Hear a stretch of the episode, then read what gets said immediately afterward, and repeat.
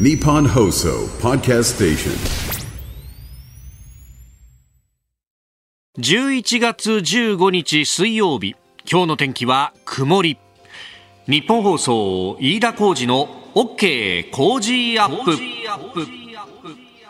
朝ろくじを過ぎました。おはようございます。日本放送アナウンサーの飯田浩司です。おはようございます。日本放送アナウンサーの新業一華です。日本放送飯田浩司の OK 工事アップ、この後はちじまで生放送です。えースタジオにね、あの長官各紙が入ってくると、あの出勤すると用意されてるんですけれども、日付のところに二十四節気とかね、いろんなものをこう書いているところがあって、朝日新聞なんかそうなんですが、今日はじゅういちがつじゅうごにち水曜日の下に七五三と書かれている、はい、ああそうかそうかそうかと、えーえー、うちはもうはっさいになっちゃったんで、えー、通り過ぎた後で、しかもまあ子供のちょうど七五三の時期っていうのがコロナと被っているところもあったので、うん、なかなかね、あの大々的に何かっていうことができたわけではないんですけれども、まあもうね、あのご類になって久しいということもあって、えー、今週そして先週末あたりもなんか近所の神社に行くと上りが立ってたりなんかして、そうでしたね、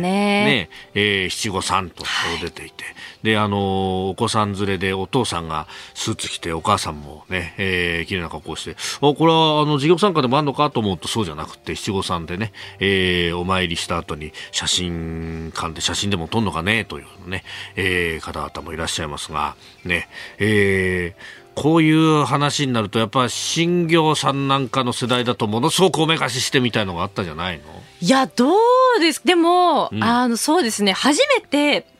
多分、まあ、ななさいの時ですけど、お化粧したのは七五三なんだろうなって、うん、なんか白くちょっとね顔をこう塗って、まあね、口紅とかちょっとつけてみたいな。女の子だとさんさいの時とななさいの時あるけど、やっぱさんさいの時はそんな覚えてないだろうし、覚えて一応写真残ってたんですけどね、別にもうそんなお化粧するわけでもないので。あ、すごいね、さんさいというの写真も残ってんだ。残ってたんですよ。これがまたカラーですよ、ね、そっか。え、言い出そう、一応多分ね、カラー写真ではあるんだろうなと思うんだけど、あんま覚えてないんですけどね、私あのごさいの時に、ええ、あの通ってた幼稚園がね、ええ、青葉幼稚園という幼稚園なんだけど、うんうんうん、そこがあのお寺さんがやってて、でそのお寺さんで、えー、七五三をやってくれるということで、でなんか行ったんだけどさ、なんか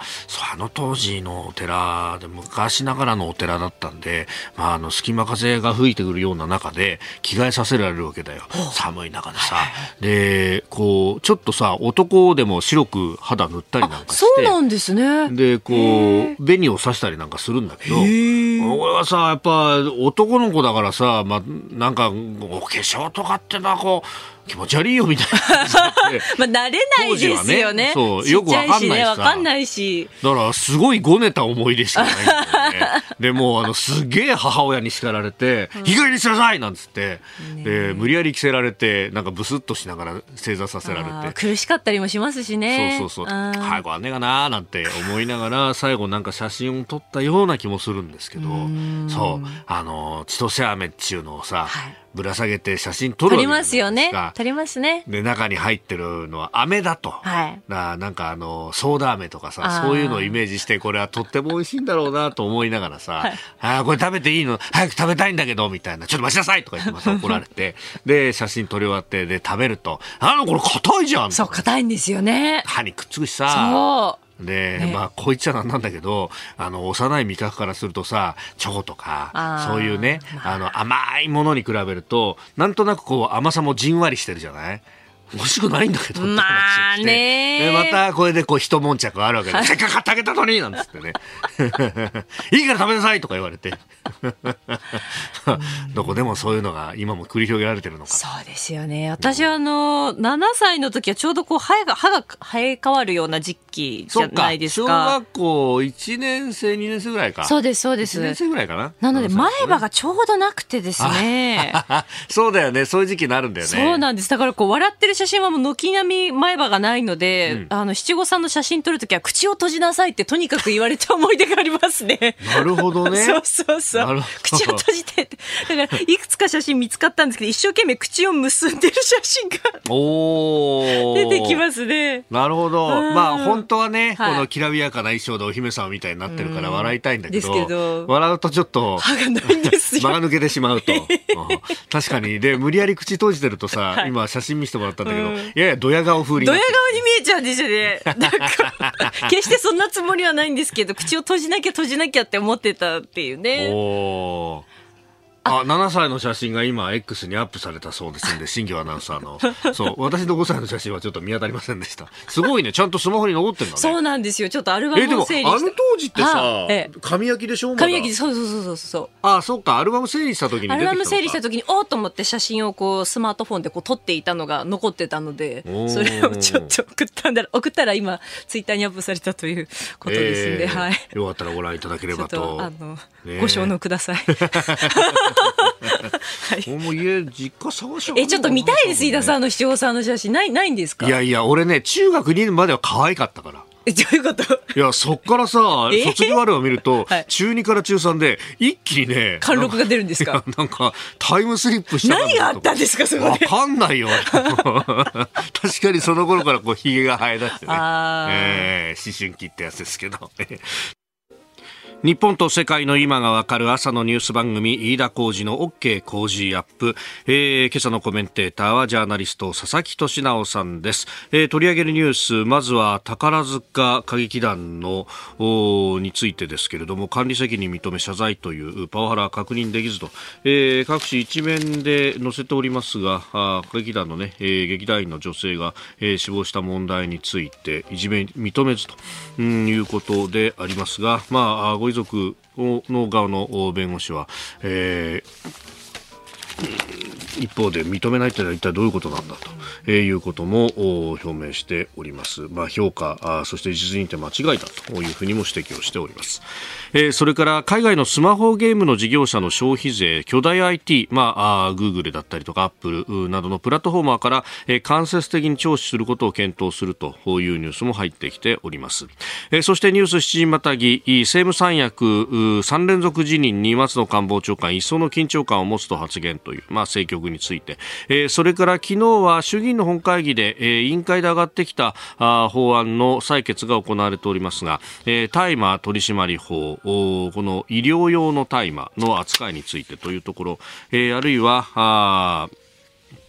えー、それからあ公務員のね、えー、特別職の公務員の給料の、えー、増額というう国家公務員の給与引き上げ法案も衆院で可決ということが出てきております。えー、そしてニュースネットワークのゾーンは岸田総理大臣今日アメリカを訪問ということで エーペック 首脳会議出席へ、えー、そして公明党の山口代表は来週訪中をするということであります。えー、そして、えー、今日じゅういちがつじゅうごにち横田めぐみさん拉致からよんじゅうろくねんということ、えー、そしてスクープアップのゾーンはライドシェアについて超党派での勉強会、小泉進次郎氏が立ち上げと、えー、にじゅうににちに初会合が行われるということも出てきております。メール X こちらです。メールアドレスはコージーアットマーク いちにーよんにードットコム、 アルファベットすべて小文字で コージー でコージーです。コージーアットマーク いちにーよんにードットコム、 X のハッシュタグはハッシュタグコージーいちにーよんにー、ハッシュタグコージーいちにーよんにーです。今週は ジェーエー グループ茨城レンコン流通部会から茨城のレンコン よんキログラムいち 箱を毎日ごにんの方にプレゼントします。この時間最新の株と為替の情報を外為ドットコム総研研究員の中村努さんに伝えていただきます。中村さん、よろしくお願いします。はい、外為ドットコム総研の中村です。よろしくお願いいたします。お願いします。えー、現地じゅうよっかのニューヨーク株式市場のダウ平均株価は前の日に比べてよんひゃくはちじゅうきゅうドルはちじゅうさんセント高い さんまんよんせんはっぴゃくにじゅうななドルななじゅっセントで取引を終えました。ハイテク銘柄中心のナスダック総合指数は さんびゃくにじゅうろくてんろくよん ポイント上がって いちまんよんせんきゅうじゅうよんてんさんはち でした。えー、円相場は前の日よりも円高ドル安のいちドルひゃくごじゅうえんさんじゅっせん付近で取引されています。はい、えー、昨日はですねドルは全面安となっております。えー、昨日発表されましたアメリカのじゅうがつ消費者物価指数が前年比でプラス さんてんにパーセント と前の月のプラス さんてんななパーセント から大幅な低下を示しました。えー、この結果を受けて、えー、アメリカの連邦準備制度理事会 エフアールビー の利上げ終了でしたり、えー、早ければ来年半ばにも利下げを開始するのではないかといった観測が強まって、えー、アメリカじゅうねん債利回りは約いっかげつぶりの水準まで急低下しました。でこの結果ドル円は前の日の同じ時間帯と比べると約いちえんごじゅっせん円高となっています。本日はアメリカのじゅうがつの小売売上高が発表されます。はい、でアメリカでは ジーディーピー の約ななわりを個人消費が占めていると言われていますので、えー、小売売上高が悪化を示した場合には、えー、アメリカの景気悪化懸念からドル売りが一層強まりそうです。えー、であと円相場ですけれども、はい、タイドルでは上昇したんですけれども、えーえー、海外との金利差もありまして、えー、対ユーロなどでは下落が続きました。えー、ユーロ円はじゅうごねんぶりの安値を更新、はい、えー、豪ドル円も昨年くがつ以来の安値、えー、そしてポンド円は、えー、年初来安値を更新してにせんじゅうごねんじゅういちがつ以来はちねんぶりの水準まで下落しています。うーん、ユーロ円がひゃくろくじゅうさんえん台まで来てますもんね。そうですね、はい。うーん、これ、まあ、やっぱりヨーロッパに関してはインフレがまだまだ高い、金利差が続くというような読みがあるわけですか。そうですね。あとはあの原油価格が最近一時期の高さからは下がってきたことでしたり、はい、あと今年の冬は去年同様にまたヨーロッパあまり寒くないのではないかという予測になっているので、えー、そういったところからも、えー、エネルギー価格があまりね、あの、はい、ヨーロッパの経済を圧迫しないんじゃないかという楽観的な見方にもなっているというのが、えー、ユーロが今買われている要因だと思います。なるほど。ここが気になるのコーナーです。スタジオ長官各紙が入ってまいりました。えー、今朝の一面ですが、西がイスラエル、パレスチナイスラム組織ハマスとイスラエル軍の、えー、衝突についてであります。朝日新聞、暗闇消えゆく赤ん坊の声というガザで包囲されたシファ病院の中に勤めるお医者さんに、えー、電話取材をしたその様子であります。えー、それから毎日新聞はガザの病院地下に武器庫イスラエル動画公開ということを一面に出ししております。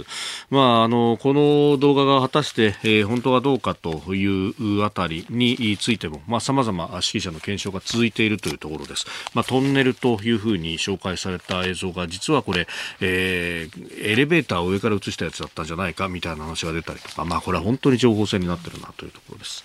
えー、それからあ読売は アイペフ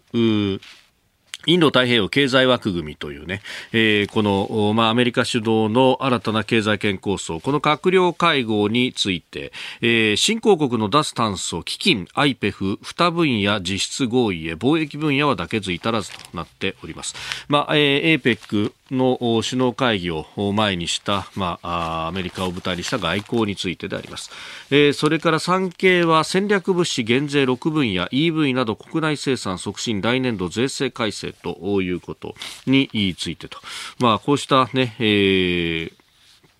成長分野に投資をしていく、あるいは、えー、税制でね、えー、サポートしていくっていうのは大事なことだと思いますが、この来年度の税制改正に関しては、あのー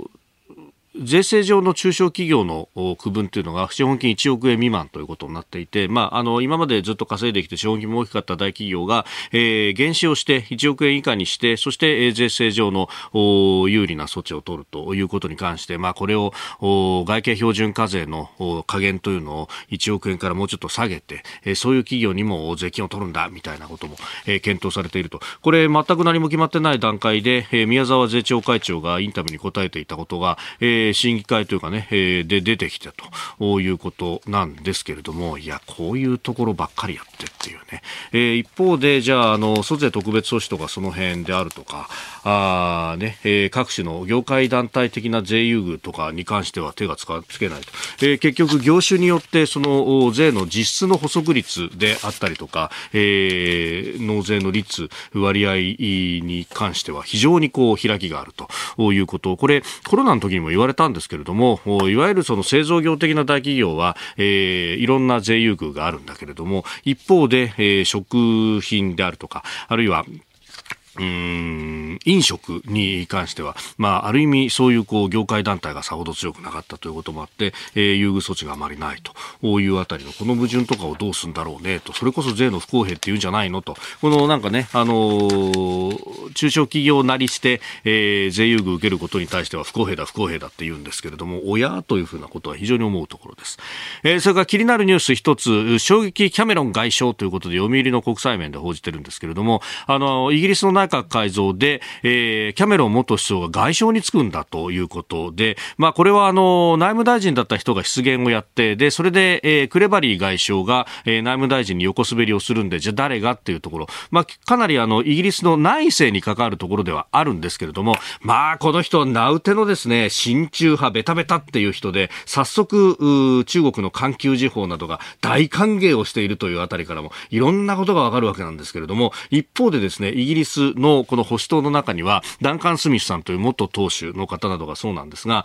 えー、ウイグルの人権についてですね、えー、言及をした人が中国から、えー、個人的な制裁を食っているということがあって、まあ、そのあたりの人たちがこの親中派を外相につけるってのは一体どういうことだと、で、えー、その金の流れとかも含めて、えー、追及してやるんだということをですね、えー、公にしている方もいらっしゃってますんで、まあ、これが外交的にどうなるのかと、まあ、さらに深読みをすればですね、えー、米中の首脳会談が行われる直前でこういうことがあるっていうのは、イギリス並みの流のこのヘッジ、リスクヘッジなのかとも思うとですね、えー、ちょっとどうなるのか予断を許さないところであります。今朝のコメンテーターはジャーナリスト佐々木俊直さん、この時間からご登場です。おはようございます。おはようございます。よろしくお願いいたします。よろしくお願いします。さあ、まずはあ宝塚歌劇団の劇団員死亡、まあ、自殺とみられるということについて、うん、えー、昨日ですね、内部調査の報告書を発表しておりますが、長時間活動や指導不可もというところですけれども、パワハラいじめに関してはあ確認できなかったんだということ、うん、遺族の側は、ね、猛烈に反発していて、はい、えー、そもそも証言を、ね、そのはい、全員から取れなかった、えーね、取れてないし、うん、か, かばってんじゃないかみたいな、ね、話もあるので、はい、上級生とか、ね、ちょっと納得はまあそれはできないだろうなっていう、ね、うん、まあ、でもなんかここに来てジャニーズもそうですけど、なんかこう閉鎖的な昭和的な日本みたいなのがね、はい、どんどんこう中身が分かれるみたいな事件が相次いでて、うーん、まあ、でも平成のさんじゅうねん経て令和なんてようやくここかみたいな感じもしなくもないですよね。うーん、えー、メールやね、えー、ツイッターでも様々いただいてますが、房子さん、相模原市の方、えー、会見聞いて死ににくしだしたなと感じました。えー、いじめやパワハラを感じたらそうであるんであって、たとえ上級者がそんなつもりでやったんじゃない言ったんじゃないと言ってもそれはまかり通らないと思います。たけしさん、大和市の方も、昭和ならいざ知らず平成超えて令和の時代にはそぐわない行為じゃないでしょうかと。そうなんですよね。うーん、まあね、いじめってね、やってる方はいじめだって認識してないケースがむちゃくちゃ多いので、はい、単なる指導だと思ってたりとかね、えー、いじりとかね、そう善意だと思ってたりとかね、えー、だからそこをどうやって調査したのかってもう少し明らかにしてほしい。ちょっとなんか会見もそっけなすぎるような感じがしましたよね。うーん、まあ、ヘアアイロンでやけどするっていうのは日常茶飯事だみたいな発言があって、うん、えー、そういう、本当かいなっていう、そういうもんですかっていうね。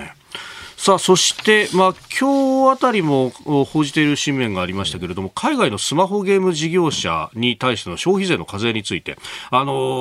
ー、ゲーム会社からだと取れないので、うん、アイティー プラットフォーム、Google、Apple などから取るということを検討するという記事も出ております。まあ、海外の、ね、小さなスタートアップが開発しているアプリとかだと、はい、もはやなんか連絡取りようがないみたいなのも結構多いと。うん、まあ、今、ね、消費税に関してはインボイス国内でスタートして、はい、結構反発も受けてるわけなんだけど、まあ、税の公平性という意味では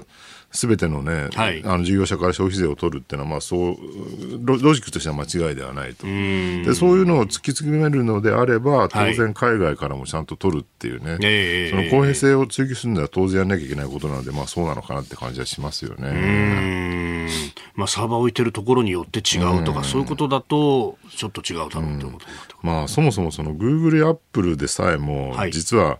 ね、まあ、この消費税じゃないんだけど、えー、いろんな税金を逃れていて、ね、テクニックで、はい、タックス成分とかに本社を置いたりとかね、はい、アマゾンだってしばらく消費税払ってない問題とかちょっと前まで話題になってましたからね。どうやってビッグテックからちゃんと、ね、その税金取っていくかっていうのも重要な問題になってきてるって感じですよね。うん、お聞きの配信プログラムは日本放送飯田浩司の OK コージーアップの再編集版です。ポッドキャスト YouTube でお聞きのあなた、通勤や移動中に最新ニュースを押さえておきたい方、放送内容を少しでも早く知りたい方、スマホやパソコンからラジコのタイムフリー機能でお聞きいただくと、放送中であれば追っかけ再生も可能ですし、放送後でも好きな時間に番組のコンテンツを自分で選んでお聞きいただけます。毎朝ろくじの生放送では、登場するコメンテーターの最近の活動はもちろん、たっぷりとニュース解説をお届けしています。レギュラーコメンテーターに加えて専門家と随時つないで掘り下げてお送りしています。また株と為替の最新情報もお届けしています。日本放送のエリア内でお聞きの皆さん、ラジコ、ラジコのタイムフリーでチェックしてください。番組公式 X ではこれから登場するコメンテーターや取り上げるニュースなど最新情報を発信中です。ぜひフォローして番組にご参加ください。日本と世界の今がわかる朝のニュース番組、飯田浩司の OK コージーアップ。今朝のコメンテーターはジャーナリスト佐々木俊直さんです。引き続きよろしくお願いします。よろしくお願いいたします。えー、しちじをまたいでニュースを掘り下げてまいります。取り上げるのはこちらのニュースです。政務三役の連続辞任に松野官房長官、一層の緊張感持つと発言。政府としては一連の辞任を重く受け止め、一層の緊張感を持って職務に当たっていく所存であります。まずは国民生活や事業活動に重要な経済対策の裏付けとなる補正予算の編成を速やかに進め、国会への早期提出と成立に取り組んでいきます。松野官房長官は今お聞きいただいた昨日の記者会見の中で、過去の税金滞納が発覚した自民党の神田衆院議員が財務副大臣を辞任するなど政務三役の辞任が相次いだことについて、政府として重く受け止め一層の緊張感を持って職務に当たると述べました。えー、与党内からもね、えー、批判も相次いでおりまして、まあ、もっと早く辞めさせるべきだったんじゃないかというような声も飛んでおります。うん、まあ、身体検査どうなってんだみたいな意見も出てるんですけどですね。まあ、過去に、ね、税金滞納してたのが、ね、うん、財務副大臣さすがに僕はまずいかなと思うんだけど、はい、よんど差し押さえ、ね、山田議員の文部科学政務官とか女性問題ですからね、はい、これはまあなんか予測不可能なので、うん、あんまりそこで政権の責任を問うてもしょうがないのかなと、うん、ただ一方でこういう、ね、相次ぐ辞任、政権運営が堅調であればそれもまあはい、ある程度吸収できていくんだけど、今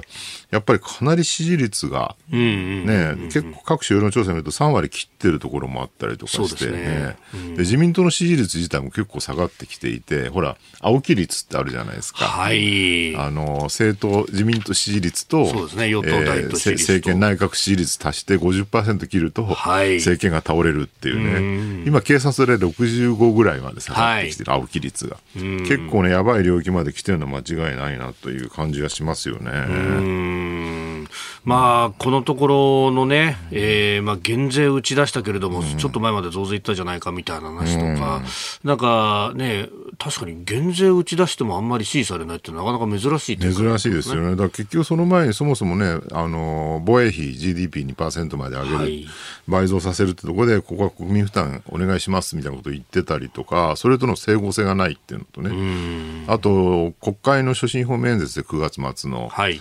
えー、税収増分は国民に還元しますとか言ってたのに、それを財務大臣が否定してたりとかね。いや、そうですよね。増収分はもう使い切っちゃいました、うんうん、なんかあの辺のこうはっきりしないというか、ね、揺れ動いてるところがどうも安心感というか信頼感のなさにつながってるんじゃないかなっていうね。うん、あの財務大臣発言とかも随分派手にはしご外すよなという、ね、そうなんですよね。だから政権内部で一体何が起きてるのかってのは非常に気になるところなんですけどね。うん、一方でね、外交安全保障に関してはずっと一貫して岸田内閣、はい、まあ、安倍外交を継承してですね、ちゃんとやってるので、うん、なんかその外交安全保障での安定性と、はい、なんか国内の内政、特に経済問題での不安定さの、ね、ギャップがちょっと激しすぎるようなって感じもするんですよね。う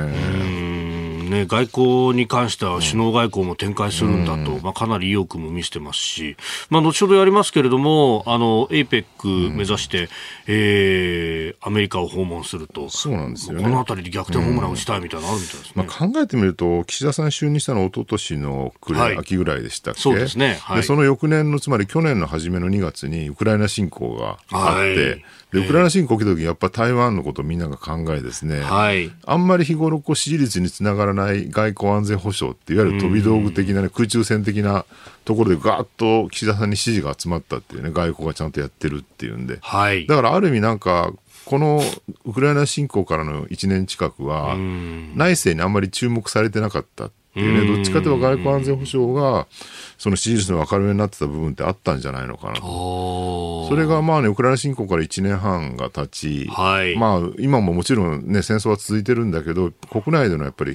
関心が少し薄らいできてると。一方で、まあ、去年来からその物価がどんどん上がっていって、はい、それにその賃上げが追いついてないっていうね現状があり、そこに対する不満がバーッと高まってきてるってところで、その内政経済対策に対するですね、はい、そのなんか不安定さというか揺ら、揺らいでるところに対する不信感がガーッと高まってきてるっていうところで支持率が落ちてるんじゃないかなって感じは個人的に受けてるんですけどね。あで確かにその一昨年の秋冬からのプロセスって、うんまあ、コロナからだんだんとこう脱却していって、そうですよね、で人の活動も活発になって、うん、なんとなく景気も少しずつ上向いてっていうところから、うん、この物価上昇が目立ってきましたもんね。そうなんです。だから多分ねそのウクライナ侵攻後に端を発するそのエネルギー高騰とかね、はい、その海外の食料費の、あの原材料費の高騰とかもある程度落ち着くって見通しを持ってたんじゃないかなと政権としては、日銀含めてね、はい、でこれが全く落ち着かずに多分それ落ち着かなかった原因は、うんうん、ウクライナ侵攻そのものじゃなくて多分アメリカの利上げ、はいだったと思うんです。そこまでねあんだけ利上げするとは多分予想してなかったんじゃないかと。もっと前に落ち着く。そうなんですよね。確かに今年の年号にはもう利下げにみたいな話が去年あたりは言われてましたもんね。未だに利下げしてないですからね。そうですよね。ごパーセント ぐらいいってますからね。えー、まあそれがねアメリカ経済さすがに減速してきていて、あのね、えー、昨日発表されたあ消費者物価指数アメリカの数字も市場予測よりも低い数字が出たりとか。ええちょっと落ち着いてきたというか、まあ、これが、ね、逆に失速しすぎるとそれはそれでまたハレーションが大きいで心配なんですけれども、ええ、確かにそうですよね。あのちょっと前までいちドルひゃくごじゅうにえんを目指すみたいな、いよいよ介入かみたいなこと言われたのが今足元ひゃくごじゅうえんだいぜんはんに来たと。介入なしでも介入なしとりあえず、ね、長期金利も いちパーセント 超えても、はい介入しないっていう、ね、話になってきてて、一体日銀もどうするのかみんなよく分かんないでね、えー、マーケットもちょっとなんか様子見でぼーっとしてる感じですもんね。みんなこうすくんでる感じなんですかね、うん、そうなんですよね。あだここまで物価高が進行するとは多分みんな予想マーケットでさえも予測してなかった部分ってあるんじゃないかなって。だからまあ多分岸田さん頭の中ではねもう、はい、いかに早く賃上げが物価高に追いついてほしいと思っても違いないと思いますよ。うーん、うんさあ、あ岸田政権の、ね、政権運営についてあの国会が開かれております臨時国会で、まあ、いろいろ法案が上がってきて昨日は衆院で、えー、複数の法案採決が行われました、えー、大麻取締法などの改正案について、まあ、大麻草の原料医薬品容認へということでこれは閣議決定をされたということであります、うん、なんかアメリカでは、ね、その転換に、はいあはい、有効な薬がその大麻の成分から作られているっていうのがすでにもう、えーえー、承認されていて、はい、で日本だとこれが使えないっていう問題だから医療用の大麻は当然解禁してもいいよねってのはそれはそうだよねっていう当然の流れだと思います。ただねこれねあの、まあ、一方でその乱用防止のために、はい現状所持とか譲渡は禁止なんだけどプラス利用も禁止するっていうね、うん、でこれはねどこまで踏み込むのかって結構難しい問題だなって。実際あの、まあ、大麻のみならず覚醒剤とかねいわゆる麻薬全般に言えるんだけど、はい、その所持してるとか使ってるってこと自体が、うんまあ、どっちかというとこれ病気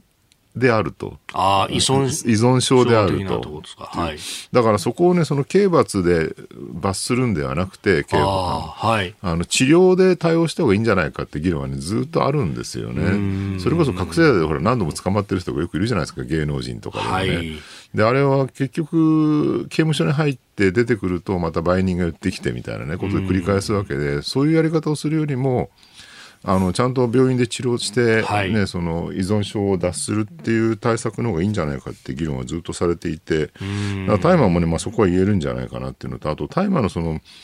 なんだろうな、こう依存性がどこまであるのかっていうのはもうちょっと医学的に議論はした方がいいんじゃないかなって気もするんですけれど、あその辺が、うんまあ、例えば覚醒剤とかそういうものとどのぐらい違うのかっていうね、う同列にしていいのかどうかって議論も含めてだと思いますけどね、まあ、あるいはね、あのアメリカのように麻薬事で承認されている鎮痛剤の一部でも依存が確認されるようなもので今問題になったりとか、オピオイドとかありますもんね。そうなんです、まあ、もちろん、ね、アメリカは解禁してるから日本も解禁しろみたいなこと言う人もいるんだけど、えー、これはねちょっと筋が違うと思っていて、アメリカは要するに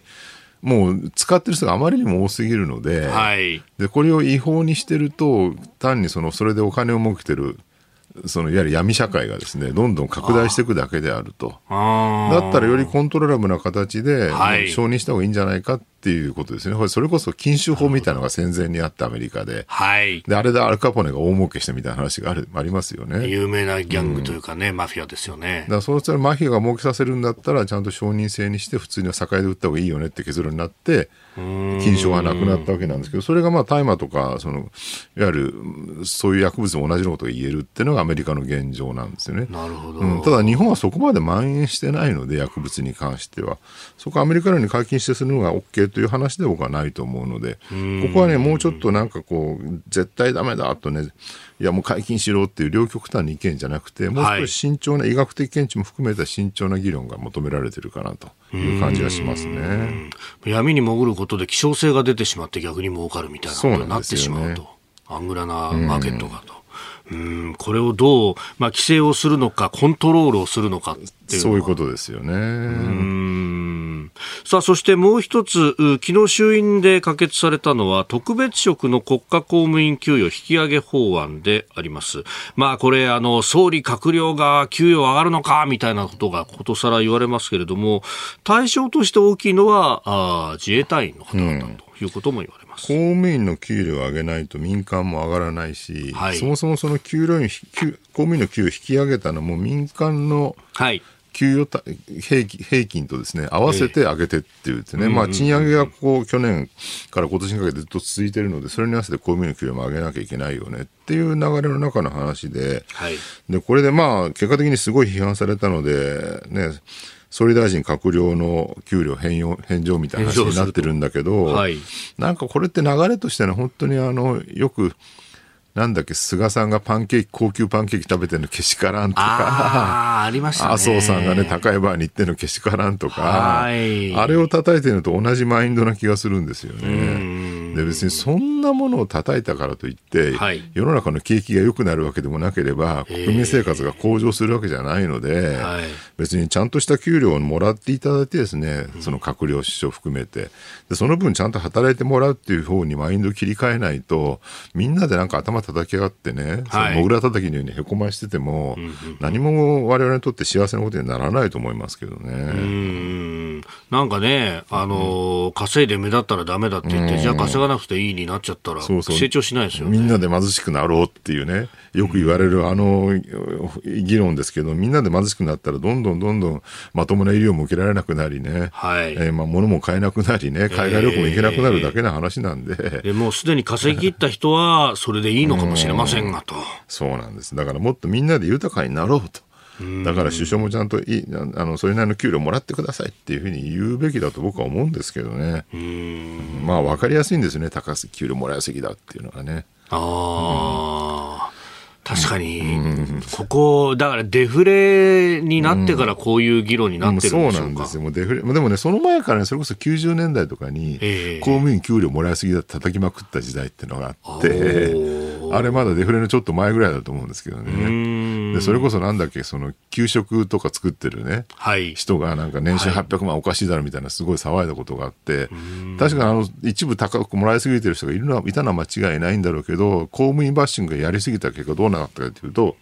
日本は各国に比べると公務員の数が異常に少ないっていうね、はい、しかも企業も大して良くないって、これやってしまうと結局その公務員の質がどんどん下がっていくっていうね。でそれは国の運営にもやっぱり影響を受けるわけ、与えるわけであって、やっぱりちゃんと公務員には待遇を良くしましょうと、その代わりそれに合わせて民間の給与もそれに準じて互いにこう切磋琢磨するようにね、民間も公務員も給料上げていくっていう方にマインドを切り替えないとダメだと思うんですけど、なんかやっぱねこういろんなところで平成さんじゅうねんかんのデフレマインドみたいなものがね、はい、あちこちにこうはびこってる感じはしますよね。うーん、なんかこうね、身近なところと比べてあいつのが多くもらってるとか、うんうん、ずるいとか、そうなんですよ、そういうことが多くなってると、うん、うーん、このマインドを払拭しないと、そう新しい時代もう一回昭和のね、昭和のこと別によく言いたくないけど、昭和の頃はとりあえずみんなで豊かになろうって思ってたのは良かったなと僕はいまだに思ってるんですよね、まあ、そこの楽観主義的なところ、そうなんですよね、植木等的にね、うーん、俺とか来いみたいなね、そういうノリで、そうですね、俺もないけど心配すんなと、そういうノリに戻りたいですね。そうですね。おはようニュースネットワーク、東京有楽町日本放送キーステーションに全国のラジオ局を結んでお届けいたします。時刻はしちじじゅういっぷんを過ぎました。おはようございます。日本放送アナウンサーの飯田浩司です。今朝のコメンテーターはジャーナリストの佐々木俊直さん。取り上げるニュースはこちらです。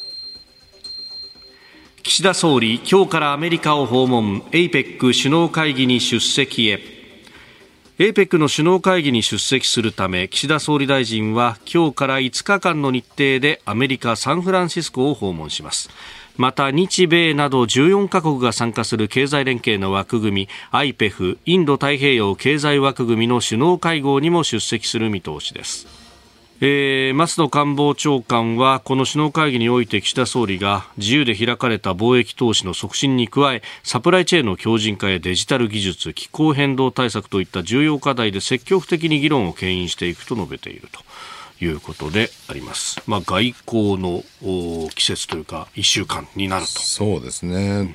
多分一番注目されているのは日中首脳会談、はい、ついに実現かっていうところだと思うんですけども、ね、はい、個人的にね結構僕ねここで興味あるのはね、えー、その、えー、エーアイ についての議論がされるんじゃないかって話があって、はい、あの要するに核管理をはい、エーアイ でやっていいのかどうか議論っていうのをアメリカが始めていてですね、で中国に対して エーアイ の核管理やめてほしいっていうようなことをね言うんじゃないかって話があるんですよね。はあ、やめてほしい。 ど, どういうことなのかって エーアイ って今、ね、軍事ですごい使われていて、はい、例えばねこれもうちょっとだいぶ前なんですけどにせんじゅうねんだい終わりぐらいに、えー、アメリカの国防総省と Google が組んで、例えばほらイラク戦争とかのねそのドローンから撮った地上の映像とかあるじゃないですか、はい、空中から撮ったやつ、えー、あの写真を エーアイ で解析してどこにテロリストのアジトがあるかみたいなのを見つけ出すっていう、ね、エーアイ ってのはその人人間には分からないような特徴を見つけ出すのがすごく得意なので、膨大なその資料の中からそうなんですよ、はい、こういう特徴がある建物はこれはテロリストのアジトである可能性が高いみたいなね。でそういう形使われてるんですよ。だから例えばミサイルの命中精度を上げるために エーアイ を活用するとか、はい、ちなみにそのさっきの Google のやつはね Google の社員が猛反対したので途中であね、エーアイ 軍事利用するなってね、まあ、頓挫しちゃったんですけども、まあでも Google 社員がそう言っても多分その エーアイ の軍事利用どんどん進んでいくよねと、はい、でそうすると最終的にその核ミサイルを人間がねほら不安定な人間が、ね、突然ボタンを押したりする心配のない エーアイ に任せて、はい、核管理させた方がいいんじゃないかって議論当然出てくるんだけど、なるほど、どういうタイミングで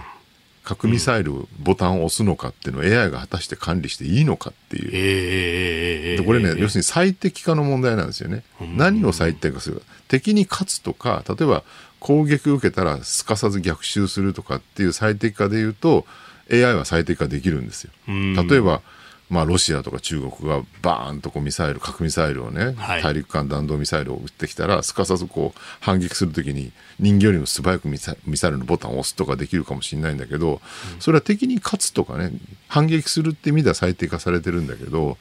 地球を終わらせるみたいなところの最適化はされてないわけですよね。だから目標が敵に勝つなのか、えー、地球を終わらせないようにするのかみたいなところはやっぱり最終的に人間の選択でしかないわけであって、だから仮にこう例えばなんだろうな、核ミサイルが一発間違えてね、はい、だって中国からアメリカ本土に飛んできてしまいましたと。でこれを反撃しなきゃいけないって エーアイ にボタンを押させるのがいいのか、それともそれともね、そのそれに対して、まあはい、いやこれやると全面戦争になっちゃうからとりあえず一旦やめとこうって大統領が判断するのか、すごい難しいところじゃないですか。でそれはね エーアイ に判断させちゃいけないよねっていう話があるわけなんですよね。あ、うんまあ、かつてもその、ねうん、米ソ冷戦の時代も、うん、レーダーの、まあ、誤反応みたいなもので、うん、もう本当ミサイルのスイッチを押すギリギリまでいったけれどもなんか、ね、なんソ連の将校がおかしすぎるこれはと止めたみたいなことがあったっていうのは あ, あれ押してたらもう終わってましたよね、地球がね。後々そういうことが出てきましたよね。そうなんですよね。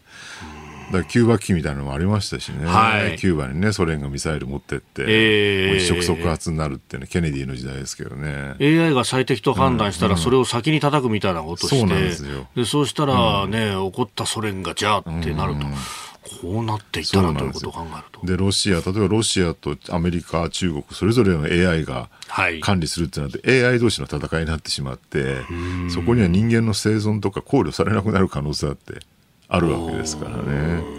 だからね エーアイ ってのはその課題が何か課題があって、その課題をどういうふうに一番解決するのが最善なのか手っ取り早いのかってことをやるのは得意なんですけど、うん、課題そのものを設定するのはできないんですよね。うーん例えば、ね、社会にいくつか課題があって、例えば少子高齢化とか地域環境問題とかにいっぱいあると、はい、それぞれについてどういう課題解決できるかっていうのを エーアイ に考えされることができるんだけど、はい、どの問題を優先するんですかとあいうのはやっぱり人間が判断しなきゃいけないんですよね。あなるほど、うん、でこの問題を解決したら別の問題が出るとか、そうそうそうそう、例えば地球環境を、ね、その温暖化を防ぐためには、はい、貧困がどうしても増えてしまうみたいなね、えー、そういうトレードオフがあるわけじゃないですか、はい、でもそれでも温暖化の方が大事だって判断するか、いや温暖化やりすぎると貧困が増えるから少し温暖化を抑えなきゃいけないっていう、でもどっちにしろこう反論はいろいろ出てくるわけですよね。まあそうですね。政治家批判されるわけですよね。でもその批判も自分の中で吸収して、はい、いやこれが政治判断ですっていうのが政治家の仕事で、それはやっぱり エーアイ じゃないっていうね。うーん、うん確かに、まあ、本当 エスエフ みたいな話ですけど、うん、結果的に、ね、地球温暖化をとにかく解決するんだと、うん、これ人間がいるからいけないんだみたいな話、そういうことになるんですよね。まさに エスエフ でよく出てくる話ですけど、ね、人間全員殺せば温暖化解決あっという間にしちゃいますからね。うーん、うん、そういうものではなかろうと思うんですね。そうなんですよ。まあ、エーアイ に関してもね、あの ジーセブン の中でも、まあ、広島 エーアイ プロセスというものが走り出していて、まあ、これはあの多岐にわたるところもあって、まあ、軍事利用もそうですけれども、あ技術の進歩は止められない中で、これはどううまく使うかって話になりますか。まあ、そういうことですよね。結果的に、ね、その全てを解決してくれるものではもちろんないので、はい、最終的には人間がどう使いこなすかというところに尽きるんじゃないかなって感じはしますよね。でこれがまた派遣と、ねうん、密接に結びつくと、うん、あの エーアイ の技術はね、だからあまりにも高性能すぎるので、今やその一つの国とか一つ の, その企業とかが独占してしまうと大変なことになるっていう問題もやっぱり起きてきていて、例えば、うん、じゃあ中国とかほらプライバシーとかあんまり気にしない国なので、はい、で エーアイ ってのはデータを大量に収集できる、はいえー、できればできるほどより高性能な エーアイ が作れるよねと、うん、そうするとアメリカなんかで今ねプライバシー問題結構うるさくなってきてるから、うん、個人のデータあんまり収集するなみたいな話になってきてるわけですよね、はい、でも一方で中国それ気にしないと、えー、そうすると中国の エーアイ の方が進化しちゃう可能性だって十分にあるわけで、うん、そして気がついたらね、アメリカその他の国の エーアイ エーアイ よりも中国の エーアイ が圧倒的に強いと、そしたら軍事においても中国の方が、ね、優位に立てるみたいなことが起きる可能性は十分あるわけなんですよね。うーん、まあ、この間イギリスで開かれた エーアイ サミットの中でもまあ議論になって、そしてイギリスあアメリカと中国はまあ一定程度規制するということで手を結びましたけど、まあ、それが実効性があるかですか。そうなんですよね。だから世界、まあ、エーアイ の研究者同士技術者同士の間では エーアイ なるべくオープンにしていこうみたいな議論は当然あるんだけど、はい、国の思惑はそれはまた別の話なので、えーでまあ、この分野に関してはロシアはまあほとんどほっといてもいいかなっていう、もう完全遅れてますから、だから中国はやっぱり、ね、気をつけなきゃいけない。ただ中国は今のところ習近平体制になってから、はい、その アイティー 企業ですね、テクノロジー企業に対する締め付け異様に厳しくしているので、多分ね、そんなにテクノロジーがガッと進化する感じでも今やなくなってきてるかな。数年前とそこの状況が変わってきてる。あ、だからそれこそ、その ジーディーピー に関しても、はい、にせんにじゅうねんだいにアメリカを抜くってちょっと前まで言われてましたけど、うん、ね、最近ものすごい成長が鈍化しているので、中国に関しては最新のなんか予測だとにせんよんじゅうねんだいまでずれ込むとか、あとエコノミストってイギリスの雑誌がですね、ちょっと前に書いてましたけど、はい、もう追いつかないんじゃないかって、そもそもね、っていう、まあ、原則の予測がすごく出てるので、テクノロジーに関してもそこはやっぱり引きずられるところがあって、そんなに心配しなくてもいいって議論もあるんですよね、一方でね。なるほど。まあ、そうなると逆にアメリカ一人勝ちの環境にまた行ってしまう。まあそうなんですよね。それはそれでまた問題なんだけど、うん、テクノロジーに関してはやっぱね、特に エーアイ みたいな先端テクノロジーはヨーロッパもかなり後ろ向きなので、はい、ああ、そう、プライバシーの面というのは イーユー はね、プライバシーうるさいですからね。だから、うん、まあ、このままで言うとアメリカ一人勝ちの状況はしばらくは続きそうかなと。あ、うん、ただまあに安全保障的な観点から言えば日本としてはその方がありがたいっていうところではあると思いますけどね。で、ある程度オープンでっていう、うん、まあ仕組みを整えてやるという、ね、今はだから国、国と国の関係というよりも企業同士でどこまでオープンにするのかみたいな議論がずっとあって、例えばフェイスブックメタ社ですね、あそこはオープンにしようと言ってるんだけど、マイクロソフトオープン エーアイ 連合って、あのチャット ジーピーティー 作ってるところはあんまりオープンにしてなかったりとかっていうね、はい、そこがまあ今後どういうふうに変わっていくのかってまだちょっとわからないところはあるんですけども、うーん、うーん、そこに言語の壁とかっていうのも存在しますか？あのーオープン エーアイ なんかは、ええ、日本にも拠点、開発拠点作ったりとかして、ね、日本語の エーアイ をどんどん開発しようって話になってるんだけど、うん、なかなかね、それやっぱり巨額の金かかるんですよね、一つの言語の エーアイ 開発するって、そこをね、日本がどこまで資金負担できるかってところも問題になってくるから。なるほど。言語によってニュアンスの違いとか、そういうのを学ばせなきゃいけないってことですか。そうなんですよね。えー、岸田総理のアメリカ訪問、そこから、まあ、議題の一つとして エーアイ についてもお話をいただきました。えー、続いてはニュースプラスワン、こちらのニュースです。横田めぐみさん拉致からよんじゅうろくねん。当時中学いちねんせいだった横田めぐみさんが北朝鮮に拉致されてから今日じゅういちがつじゅうごにちでよんじゅうろくねんになります。じゅうがつ、めぐみさんはごじゅうきゅうさいの誕生日を迎えましたが、父親の滋さんは娘との再会を果たせないままさんねんまえにこの世を去り、母親の早紀江さんははちじゅうななさいとなりました。新潟市中央区にあるめぐみさんの母校、新潟小学校では昨日集会が開かれ、めぐみさんの同級生のほか全校児童およそよんひゃくななじゅうにんが参加しております。えー、今朝産経新聞は一面とそして、えー、中まで、えー、続いてめぐみさんへのめぐみへの手紙という早紀江さんの手記を掲載しております。よんじゅうろくねんが経つということですね。そうですね。あの拉致被害者が帰国したのがにせんにねん、はい、そのちょっと前にきゅうじゅうねんだいの終わりにね、めぐみさんが平壌で生きてるって情報があって、でにせんにねん帰ってこれるかと思ったら、まあ、帰ってこれなくてですね、北朝鮮側は亡くなってるっていうふうに発表して、はい、まあ、全然それは信用できる情報じゃなかったんですけどね、はい、で当時でも翌にせんさんねんからあのろっかこく協議が始まって、はい、まあ、北当時はね、まだ中国は胡錦涛国家主席時代で、うん、割にロシアもプーチン大統領まだ就任してそんなに日があの経ってなくてですね、割にこうリベラル寄りなというか、うん、欧米寄りの、あの若いリーダーだってイメージで、はい、まあ、なんとかこうロシア中国含めて北朝鮮問題、うん、なんとかしようっていう機運が当時はあったんですよね。だから当時はすごく期待ができたんだけど、はい、まあ、気がついたらそのにせんろく、ななねんぐらいから北朝鮮が核実験を始めてしまい、えー、で気がつくよね、ロシアもどんどん独裁政権化し、で習近平になってね、胡錦涛国家主席なんてね、あのこの前の去年の党大会でしたっけ、はい、あの席を追われてですね連れ出されるみたいな事件が起きて、まあ、すっかりあの六角協議の、ね、時代からじゅうごねんぐらいを経て、もう状況があまりにも変わってしまったなっていうね。北朝鮮も孤立させることによってなんとか交渉して、えー、その帰還、そのめぐみさんの帰還を引き出そうっていうのが割に日本政府の方針だったんだけど、気がつくよね、その中国のみならずロシアでさえも北朝鮮に近寄っていってですね、えー、もはやなんか北朝鮮、ロシア、中国、イランみたいなね、そのいわゆるかつての数十国連合みたいなものが出来上がってしまって、なかなか日本が交渉してなんとかなるって状況ではなくなってしまっているというね、まあ、非常に困難な状況なので本当に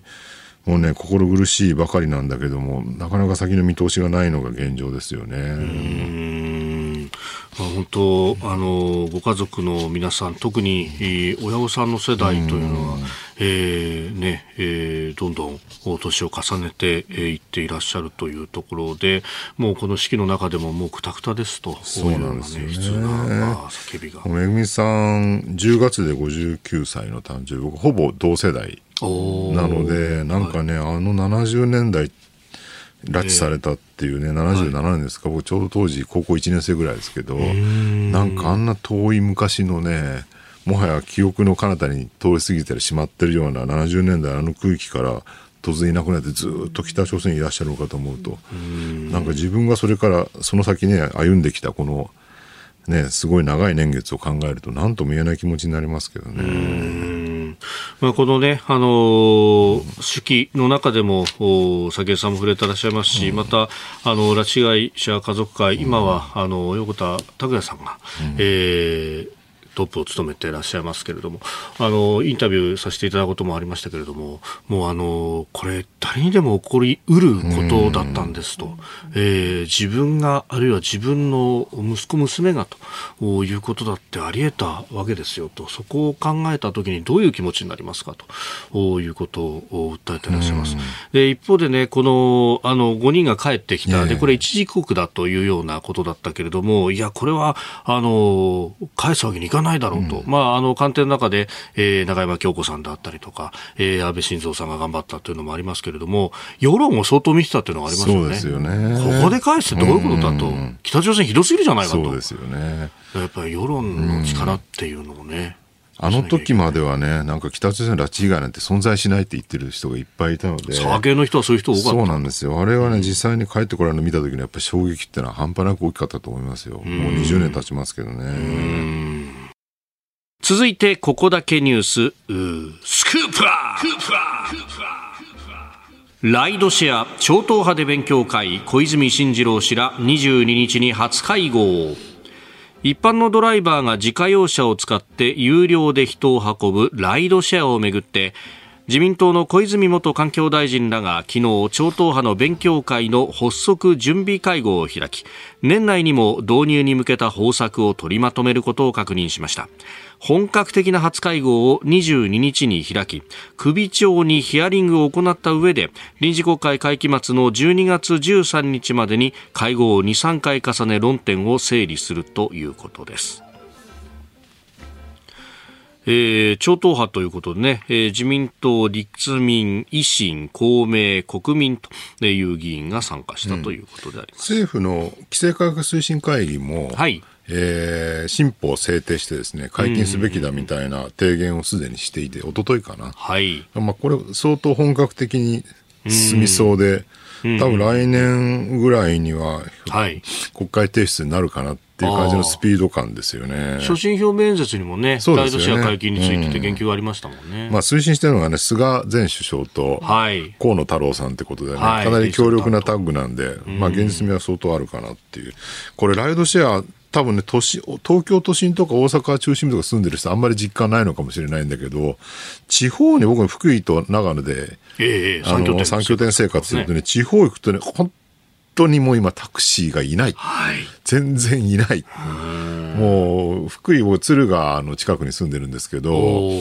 まあ、運転代行もしくはタクシーなど、タクシーもそもそもいなくて、えー、代行を頼んでもですね、もういちじかんまちとかで、はい、飲み屋に行ってはちじぐらいかくじぐらいで、じゃあ帰るか代行お願いしますって言ったら、なかなか来ないですよとか言われるといちじかん待たせ、その間先がどんどん冷めていくので、あ、このまま車乗って帰った方がいいんじゃないかぐらいの気持ちで、ね、この前もね、あれ先月から青森県青森市に公園で行ったんですよ。はい、で地元の人と話して、商工会の人と、はい、あの運転代行とかどうですか青森はって聞いたら、うんうん、いや佐々木さんもひどいもんでにじかん待ちですよこの辺では2時間待ち, 2時間待ち。じゃあ飲み始めとともに電話しとかないとね。そうなんですよね。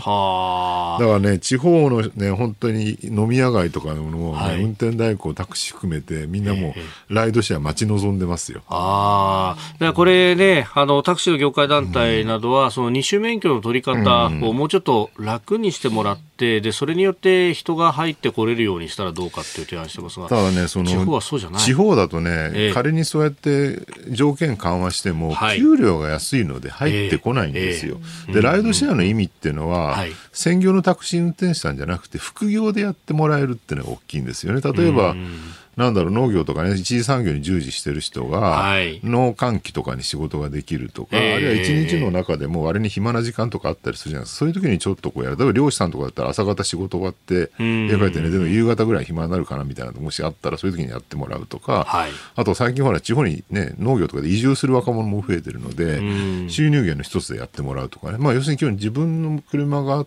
てそれでまあ何らかこうね免許じゃないけれども申請して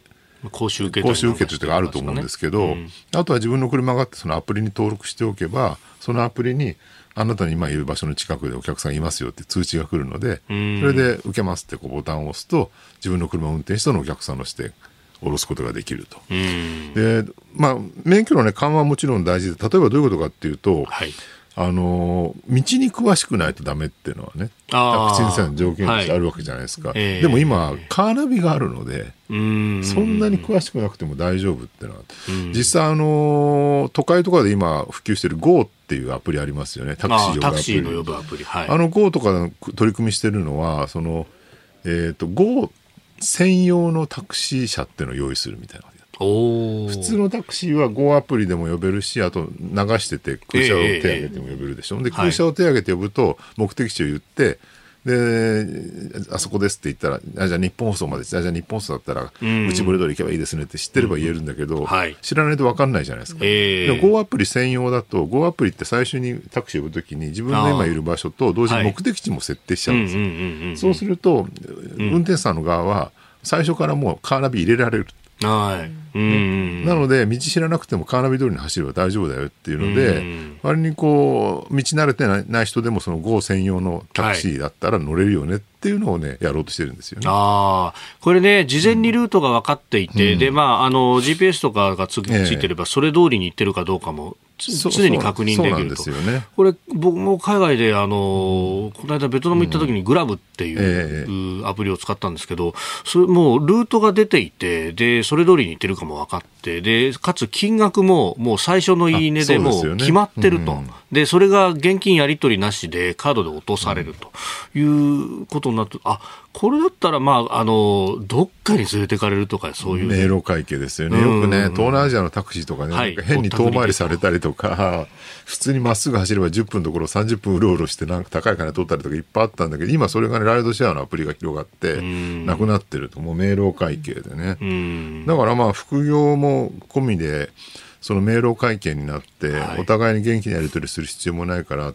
と取りっぱぐれもないし、うんうんえー、しかもなんか運転手さんの評価とかもできるようになって、はい、お互い評価をできるとお互い評価ができるお客さんの方も評価されると、うん、って考えるとねタクシーを補完する仕組みとしては僕はとてもいいなと思ってるんですよね。だタクシー業界の方がね民業圧迫だってねすごい大騒ぎしてるんだけども、はい、まあ河野さんなんかは地域を限定してやればいいんじゃないかと特区的にねだ特にそういうもう人担い手がいなくなってしまっているところ で,、うん、そ, うでもそういうところだと逆にね、うん、あの人と人とのこうつながりみたいなあいつだったら大丈夫だよなみたいな、うん、顔がわかるみたいな地域だったら例えばねあの副業とか公務員の人とかにやってもらうとかっていうのはありかもしれない。そうなんですよね。あの反対してる人の中にはねそんな、ね、二種免許を持ってないやつの運転危ないだろうとかねいう人もいるんだけどでもそれ言い出したら友達の車も乗れないでしょと思うんだけどまあ、ね、普通に考えれば別に誰でもみんな、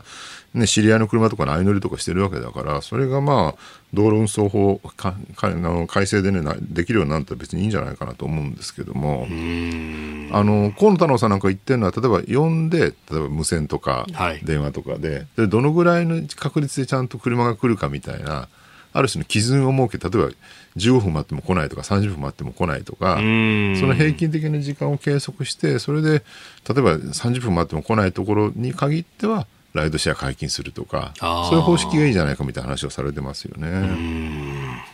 まあ、地域全体の交通ってものを考えていかなきゃならないと、うん、そういう時代ですね。今後これがね、そのタクシーがいなくなった土地でも、はい、あの買い物難民のおじいちゃんおばあちゃんとかをね、えー、買い物してもらうには十分使えるわけで、全国的に広まってくると、ね、メリットは僕とても大きいと思いますよ。タクシーが捕まらないというようなことになってしまった地方って、もうすでに公共交通機関はとっくに採算取れずに撤退してたりしますからね。バスもどんどん路線バスも減ってますからね。日本と世界の今がわかる朝のニュース番組、飯田浩司の OK コージーアップ。日本放送の放送エリア外でお聞きのあなた、そして海外でお聞きのあなた、今回もポッドキャスト YouTube でご愛聴いただき本当にありがとうございました。飯田浩司の OK コージーアップは東京有楽町の日本放送で月曜日から金曜日朝ろくじからはちじまで生放送でお届けしています。番組ホームページでは登場いただくコメンテーターのラインナップや放送内容の原稿化された記事など情報盛りだくさんです。また公式 X では平日は毎日最新情報を配信中です。ぜひチェックしてみてください。そしてもう一つ、飯田浩司アナウンサーが夕刊フジでコラムを連載中、飯田浩司のそこまで言うか、毎週火曜日の紙面もぜひご覧ください。